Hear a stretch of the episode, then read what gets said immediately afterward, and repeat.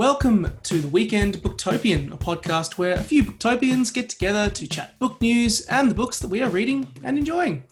I'm Nick Wasiliev, Booktopia's social media specialist, and I am joined firstly over the airwaves by our head of trade marketing, Thomas Ott. Hello, Tom. Konnichiwa. I love that you're getting into the theme of the of the Olympics. um, our head of brand of uh, head of brand and communication, Mark Harding. Hello, Mark. Hey, Nick. And lastly, back once again, all the way from London, a very good morning to the publisher relations and content lead for UK, Australia, and New Zealand at Rakuten Kobo, Nick Coveney. Hey, Nick, how are you? I'm good, thanks. So, as with all episodes, we'll dive off by diving into the world of book news and then examining the books that we have been reading and enjoying. And then be sure to stick around to the very end when my guests will go head to head in a battle for book supremacy that we like to call a book fight.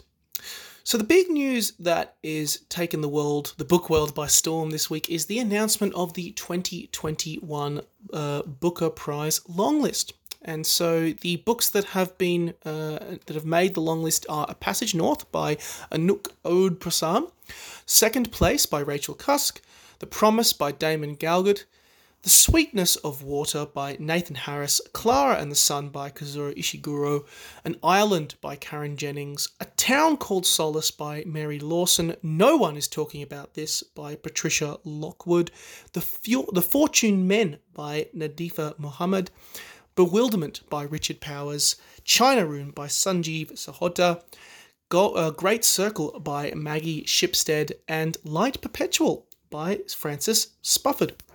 Established talent, um, but also a lot of authors that have achieved that have achieved recent Booker recognition. Mark, um, what can you tell us um, about this list? Um, yeah, thanks, Nick. So it's a it's a really interesting list. The one that I think kind of stands out the most, probably the one that's had the most hype around it this year, uh, is probably Clara and the Sun by Kazuo Ishiguro. Um, he won previously the Booker, uh, I think, for Remains of the Day, and I believe he's been shortlisted a number of times before as well. So this is uh, continued recognition um, for him. Uh, and then Rachel Cusk has been kicking a lot of goals lately as well. Um, I've seen her books everywhere. A lot of people are talking about them. Um, so this is um, a nice bit of recognition for her.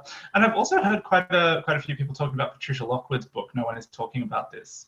Um, and uh, obviously Richard Powers uh, won the Pulitzer a few years ago for the Overstory. Um, I haven't uh, heard much about Bewilderment yet, so I'm not sure um, how that how that stacks up. But it's an interesting list, and you know, if I was if I was to pick a front runner this early on, I would probably say it's Clara and the Sun. Yeah, we've we've heard a lot of stuff about about uh, Clara and the Sun. I know Ben was uh, incredibly uh, he uh, he was very he praised that book quite a lot um, when it was announced um, earlier this year, but also since uh, since it has been short um, made the long list. Um, oh, I was just going to echo your sentiment that you made. Um, uh, that you know uh, the significance of the Booker isn't just um, the prize money, uh, which is fifty thousand pounds, which is nothing to sneeze at, but it is that uh, sustain of sales that that um, shortlisted books and the winner obviously gets for years. Booker Prize winner is is quite the, the shout line. So any author who bags that, that will be on their book covers forevermore, and uh, you know quite rightly so. Yeah. So for all of our listeners, the Booker Prize shortlist um, from uh, will be unveiled on September 14th, um, with the winner being announced on the 3rd of November this year. So keep an eye out for those dates. And as Mark mentioned, the winner, the winning author, will be receiving fifty thousand pounds in prize money, so or over ninety four thousand. So a very, very, very big prize up for grabs. Um, so please keep an eye out for that one. So now we're going to move on to the books that we have been reading and enjoying over the last couple of weeks. And I'm going to throw to our guest first, Nick, because I know that you have been. Uh, I love every single one of your recommendations that you always throw whenever you uh, jump on the podcast. What have you been enjoying lately over in the UK? Ah, uh, well, thankfully, I've just come back from holiday, so I've had lots of time for reading, um, which is brilliant. And I've read a couple of books recently and just started a new one. Um, so, in order of uh, completion, uh, first. Um, I finally got around to reading They Both Die at the End by Adam Silvera, which is very much in the, the vein that uh, any listeners who've had the misfortune of hearing me talk on the podcast will recognize as uh, you know a, a queer inclusive uh, YA story. It's fantastic. It's got a very interesting kind of dystopian hook. Um, it isn't a spoiler to say they both die at the end, as it is in the title. Um, but the, the, two lead characters uh, have the, the most remarkable journey uh, over the course of 24 hours in a future where you get informed by a company that you will be dying today. So you're not told when, you're not told how, uh, you're not told why, but you are told that you know the next time with your loved ones or do something meaningful, uh, and that the world will miss you. Um, so you know it's a really interesting premise um, and i'm glad that i uh, finally got around to, to reading it because i very much enjoyed it. Uh, the next book i would love to recommend to everyone is called the glamour boys uh, the secret story of rebels who fought for britain to defeat hitler by chris bryant um, who's also a member of parliament here. Um, and it's a, a really fantastic book about uh, a very sort of um, hidden history of um, not necessarily queer, as they wouldn't have potentially labeled themselves as such, nor as, as gay, but um, kind of deviant MPs uh, who didn't fit the, the norms of 1920s, 1930s, 1940s Britain. Um, and some of them definitely uh, enjoyed the company of other gentlemen, um, but all of them kind of united to form this um, hardcore sort of clique um, that was pushing for uh, Britain to be monitoring very closely the situation in Germany in the 1930s and was very concerned about the uh, sort of creeping far right. And, it, you know, often at huge personal risk because, um, you know, at that time homosexuality was still illegal. People were very sort of cognizant of the vilification of Oscar Wilde and all of the the, the big fallouts um, that happened following his conviction. So even though these were sort of members of the establishment in high society, they all put themselves through enormous risk, um, going to Berlin, coming back, trying to raise awareness of what Hitler was beginning to do and, and why this really mattered. And, you know, often risking their place in the establishment by pushing so hard um, to try and protect the people who are being affected. So that was very, very moving and would highly recommend it. it, it is quite um, fact heavy. It, it is definitely, you know, non-fiction, not fiction, but it's a really compelling um, story that's very well told and it's very thoroughly researched. There's a ton of footnotes, so uh, I learned a lot in a very short space of time. Can I ask a question, Nick? Um, uh, yeah. were, were, they were they kind of open open about their quote unquote deviancy at the time? Um, so it, it's a, a, really broad spectrum of that. Um, some of them kind of played around by being an aesthete or being associated with uh, more openly um, deviant, for want of a better word, uh, artists and writers, but most of them still uh, married. There were a few perpetual bachelors, uh, to use the euphemism. so there are a few constant bachelors, um, but uh, many of them were married. Um, some of them in you know what were known as high society open weddings, and that you know that their wives were completely aware of the scenario and there's there's actual you know letters documenting um, that it was an open marriage on both sides, which is nice and even. Um, but there's also other figures where it was clearly a huge point of personal anxiety, or where some of them practiced celibacy, or were were perhaps uh, less keen to to label anything publicly because they were terrified of what would happen to them and those around them. Um, so yeah, definitely worth a read. Awesome. And finally, if I may, um, I've just started The Secret Life of Albert Entwistle, which I'm really enjoying. Uh, published in May this year by Headline. Um, and it's by Matt Cain, who is um, a very sort of well known um, author, radio presenter, and uh, used to be um, chief editor and columnist, I believe, for Attitude magazine. And um, it's really, really fascinating. So it's a love story um, but about a man who's facing sort of enforced retirement, being forced to retire at 65, and is finally at that stage going to come out of the closet and uh, try and find his in it. Really enjoying it.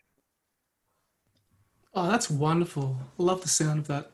What's uh, what what makes it uh, what makes it stand out in comparison to say uh, other queer related stories about finding uh, your finding love that are out there? Is it the fact that it, it examines the perspective from someone who, like you say, is kind of at that older age and has, has struggled to accept that idea of, of homosexuality uh, so late in their, uh, for, until this point in their life? Yeah, I mean, I I think that there are a couple of things for it. So, um, for a start, the sort of the age gap, but also the golf, because um, you know Albert Whistle, the titular uh, protagonist, they've lived their life in a way which is completely at odds um, with both um, my life lived experience, but also um, with many of their contemporaries in the book. So there's there's a lot of tension between the fact that you know they hadn't felt able to embrace um, their true self and um, their sexuality until this point, and that creates barriers and hurdles for them. Um, but it's very moving and um, it's a you know enjoyable, easy read, like many good rom coms are. Amazing! I love the sound of all of those books, and I'm so glad that you finally also got around to reading. Uh, they both die at the end because we have been hearing so much positive stuff about that book, and it's um, and yet another one to be added to the to be read list. Oh, it, it never ends. Thank you so much, Nick. Amazing, amazing books. I'm going to pivot straight over from one to Thomas over here, our our usual business and self help and book guru. Um, what have you been enjoying uh, over the last couple of weeks? Thanks a lot, Nick. And I suppose with Sydney being in lockdown, what is it now for the fourth or fifth time? I can't even. I think track. we've lost count. Yeah, the yeah. weeks are, the weeks are blending into one. exactly, exactly. I've actually had enough time to reread The Seven Habits of Highly Effective People. Now, I originally read this, must have been about two years ago now, and the book actually changed a lot for me. You know, I am still not at the level that I'd like to be, but since reading this book, I've definitely become a much more balanced person. Um, I don't know, Tom. I would, I've always thought of you as a highly effective person. Sorry. I'm, I'm, I'm, I'm, trying to gauge whether you are being sarcastic or not. But uh, thank you very much for that, Mark. Yeah, I'll leave that up to, to mystery. You can you can you can interpret it your own way. Sorry, Tom. I promise I won't make any more fun of you. Go. Well, well, so as many people would already know, you know, this is one of the self-help and, and business classics, probably one of the most influential business books of all time. So, so the ba- the basic takeaway from this is there are basically four quadrants in everything that we do, um, and they include one block which is highly urgent, highly important, then another block which is highly urgent, not important, then you've got not urgent, important, and then not urgent, not important. So this is something that I've also tried to improve since, since reading this book a couple years ago, and something that I think many people struggle with, and, and, and that's okay, right? It's just that con- that continuous strive for for self improvement, and this this is part of that. And then the final core takeaway from this particular book was, you know, starting with end in mind, right? So before we get distracted by obstacles that come our way, it's really important for us to understand the objective of what we're trying to achieve before setting out to achieve it. So the first question should always be, what does success look like? And once we've established that, then we spend our energy paving the way to get there.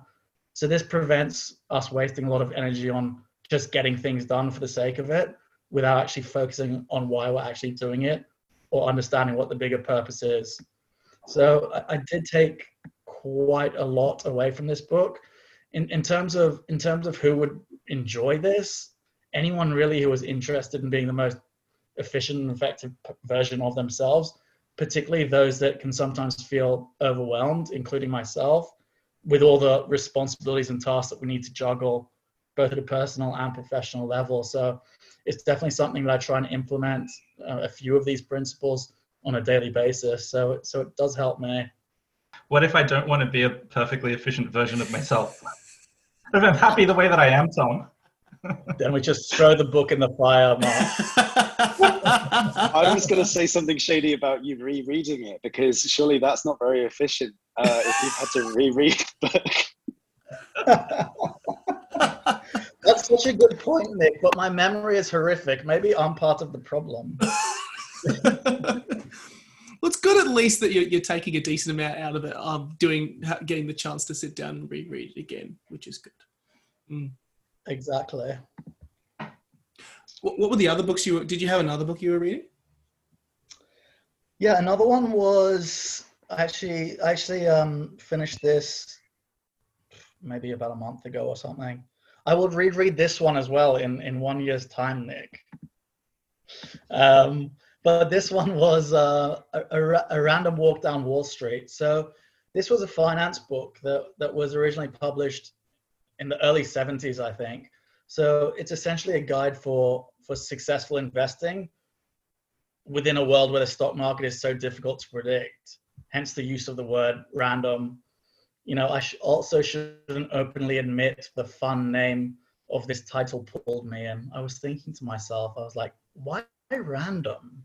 Um, but but joking apart, uh, this book was actually recommended to me by a friend uh, who I consider to be a very wise man. It was uh, it was particularly attractive to me because my goal is to get to the stage, hopefully in, in a few years' time, where I'll be able to rely at least partially on a passive income through having a diversified share portfolio. So, in terms of core learnings and core takeaways here, they speak a lot about the effect of compounding returns. So let's assume you have 50K in savings, right? And you invest that with an assumed return of 10%. This will grow to 100K within a seven year period.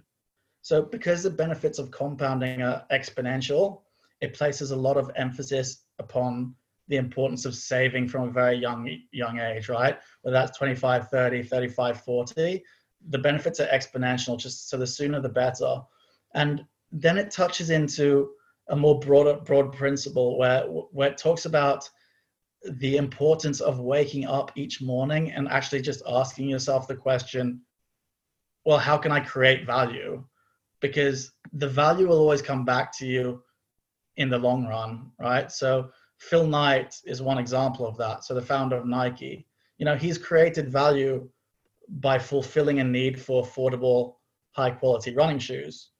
But he's also created value through creating employment for people, both domestically and inter- internationally.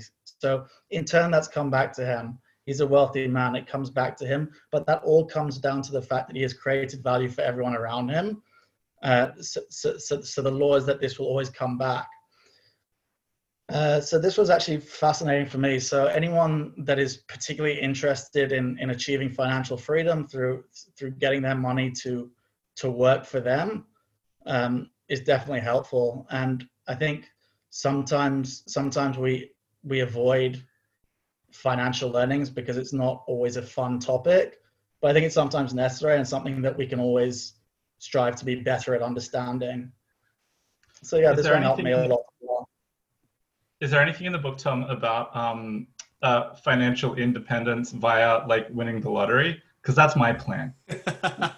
well, Mark, exactly right. If I'm if I'm working until 80 years old, it means I'm a very slow learner, and I didn't get any key takeaways from the book.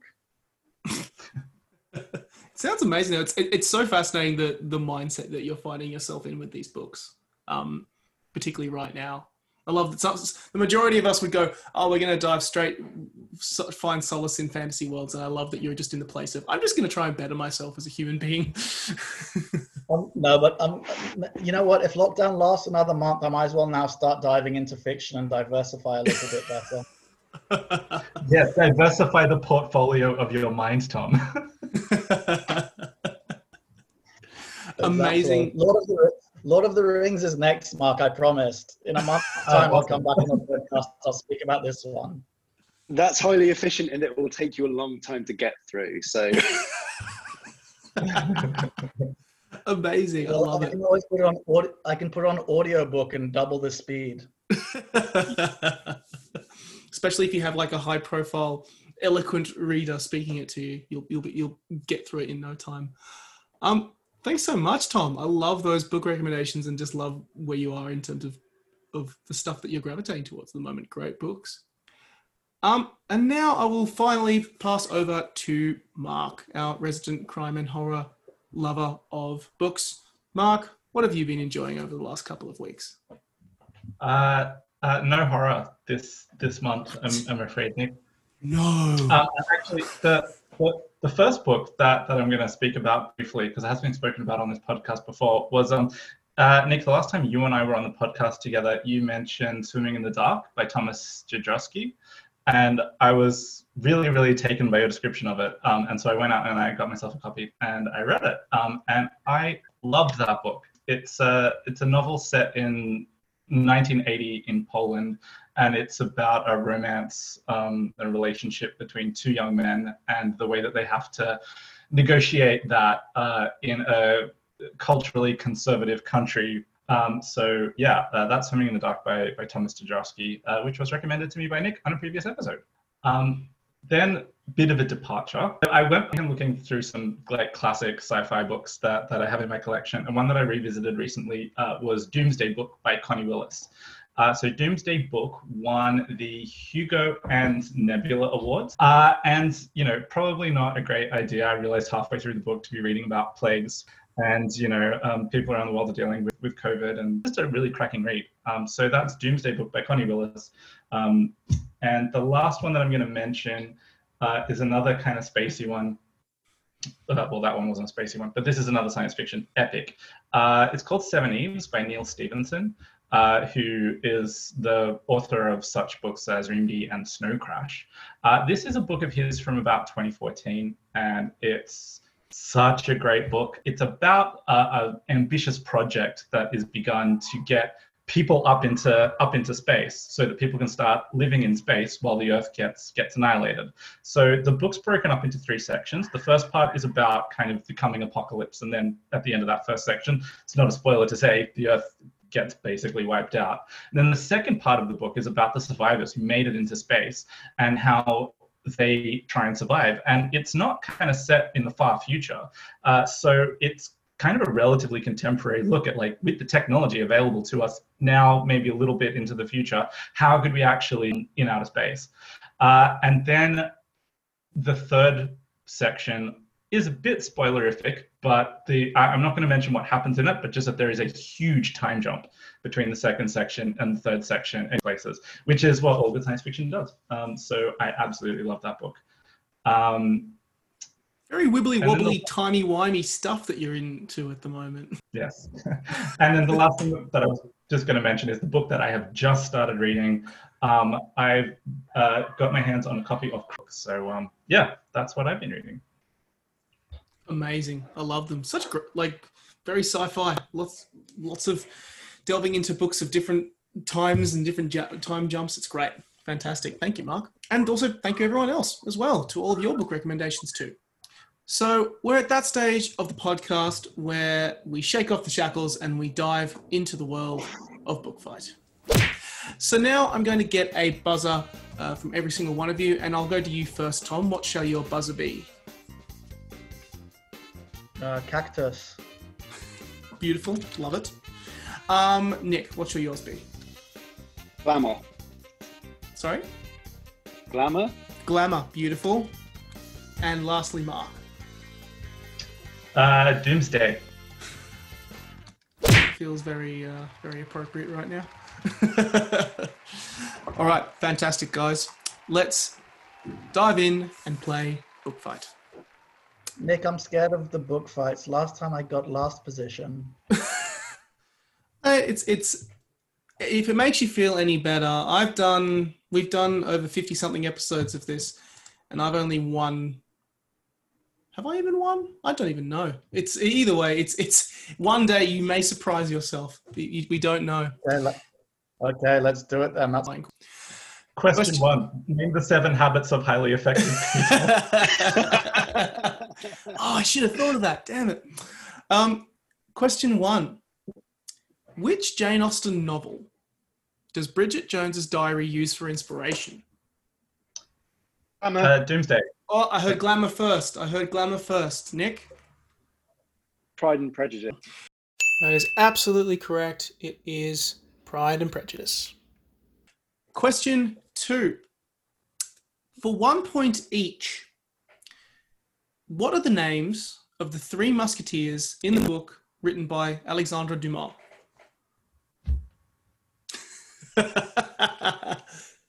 Glamour. yep. Uh, D'Artagnan. No, we do not have a. I haven't got D'Artagnan here. You're going. You're going on the man from the Iron Mask. I think I was thinking of D'Artagnan, the, the famous fourth animated musketeer. uh, Mark, do you want to have a crack? I was going to say D'Artagnan as well. wow. Oh wow. Okay. No, no guess at all. Tom, do you, do you have any idea at all? no, no idea, Nick. All right. So the answers I was looking for was Athos, Porthos, and Aramis was the correct answers. Question four: Who was the winner of the Miles Franklin Literary Award for 2021? uh, uh, Doomsday. Yep. It was. Uh, the the book was The Labyrinth, It was yes. and the author was somebody whose name I've forgotten. Can I have half a point? I'll give you. I'll give you a point for that, but I'll, I'll throw it out to everyone else for it to be interesting. The um, but can anyone guess the author's name? Tom, Nick. I want to, I want to say, uh, is it Amanda? There's so many. There are so many labyrinth-based books. I feel like this one. Sorry, I, I'm getting confused because there's you know Labyrinth by Kate Mosse and other labyrinthy books. Um, but I feel like this is Amanda something beginning with L. And I? Yeah, I'll give that to you. It is Amanda Lohrey. Is the was the correct answer? Yes, Amanda Lohrey was the uh, was the books, and her book The Labyrinth was the winner of the 2021 Miles Franklin Award. Um, we've just crossed the halfway point of book fight. Currently, Nick and Mark are equal on two points. Tom is yet to score. Do not worry, guys. There are plenty of points up for grabs. Question five. Currently, our highest selling ebook online at Booktopia and a top 10 ebook seller at Kobo, on Kobo Australia. What is the number one New York Times bestseller and the most recent pick from Reese's Book Club?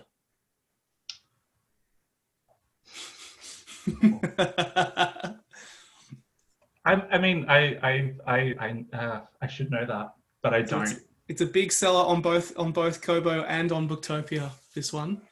Uh, Glamour. Hmm Uh, is it the Sanatorium? No, it's not the Sanatorium. Slightly earlier. That's that's from earlier this year, but it's not the most recent pick from Reese's Book Club. I think we give up. Give up. Tom, do you want to Yeah. have a guess? Do you have any idea? Uh, sorry, Nick. I'm going to sit this one out. I've, I've opened a bottle of wine now.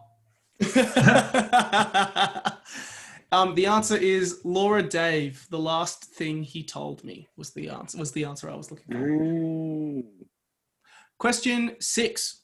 What is the title of the new business book by Holly Ransom that talks about leadership being within everyone's reach? uh, uh, Doomsday. Yep. Uh, the Leading Edge. A leading edge is the correct answer. Yes, please. And then we come to our last question. And for this question, I am going to suspend the buzzer. So I want you to shout out the answers as best you can. Um, and the question is, and I hope you were paying attention, by the way, um, and see how many of you were listening at the start of the podcast. For one point each, name as many books as you can that made the 2021 Booker Prize long list. Clara and the Sun. Clara and the Sun's won. yes, we have one there. Um, uh, uh, uh, no, nobody's talking about this by Patricia Lockwood. Nobody's talking about this. Yes, that's another one. Yep. The Sweetness of Water. The Sweetness of Water. Yes, we got that. The Um, the Richard Powers one. I'll, I will give it to you. Richard Powers is in there. It is Bewilderment. Is the one you were looking for. Great Circle. Great Circle. Yes, is one too. Uh, I think I'm done. Think you're done. Anyone else want to have a crack? Mark, do you want to No, have a crack? I'm done. You're done. I think, I think I think Nick definitely won this round. I haven't been counting, so I have no idea. but- okay. You're, you're such a show off, Nick. Sorry. um, so the answers that we, we got was a passage north, second place. I would have also accepted the promise, the sweetness of water, Klara and the sun, and Island, a town called Solace. No one is talking about this. The Fortune Men, bewilderment, China Room, Great Circle, and Light Perpetual were all of the answers to the longest question. That brings us to the end of Book Fight for this week. I'll have a look at the scores. Oh my goodness gracious me. Tom, you finished with zero points. I'm sorry. Um, Mark, you finished with a very respectable six. Nick, well done with that last question. You finished with eight points. Well done. Thank you, guys. Bravo. Congratulations. Well done, guys. That was fun. I'm sorry, Tom. You're so wicked to me, Nick. I threw Next a business I'm sure- question in there. I threw some. Que- I threw a question in there, and then Mark just jumped on it straight away. Can't say I didn't Yeah, try. he's always he's always doing that type of stuff. Look, don't worry, Tom. Like you can all, you- you know that you know we might get our quiz points and our quiz victories, but you're going to have financial independence. So yeah, we're not going to have a diverse portfolio. So. Nick, uh, uh, Mark, I'm going to add this to the list of horrible things that you've done. no one's recording or anything. No. Um, thank you so much, very, um, guys. That will bring us to the end of the weekend Booktopian for yet another week. Thank you to all of my guests for joining us, and be sure to check out all of the books that we have mentioned today down in the description box. Please download the Booktopia by Rakuten Kobo app to get access to over 5 million ebook titles, including all the releases, latest releases in all genres. Nick, it's been an absolute pleasure having you on again, and we'll look forward to hopefully having you on again soon. Thank you very much for having me, guys. Pleasure as always. Look forward to joining you again soon. Thank you very much, Nick. The Weekend Booktopian was produced by myself, Nick Wasiliev, and you can check out hundreds of episodes on our Apple Podcasts or SoundCloud channels, including our recent interview with Sophie Green, author of Thursdays at Orange Blossom House. Also, be sure to check out Booktopia TV on YouTube, or if you cannot get enough of chained authors, head to the Booktopian blog, curated by Olivia Frico, where you can read articles that are pushed every single day, including our review of She Who Became the Sun by Shelley Parker Chan, and our thoughts on the upcoming adaptation of Nine Perfect Strangers. Thanks for listening, and never stop reading. Thank you for listening to the Booktopia podcast channel. Don't forget, you can subscribe to us on SoundCloud and iTunes for free and get access to hundreds of author discussions, book analysis pieces, and more. Or, if your eyes need a workout, head to Booktopia TV on YouTube. Don't forget, for all books featured in this podcast and for access to a whole bunch of other fun content on our blog, head to Booktopia, Australia's local bookstore, at booktopia.com.au.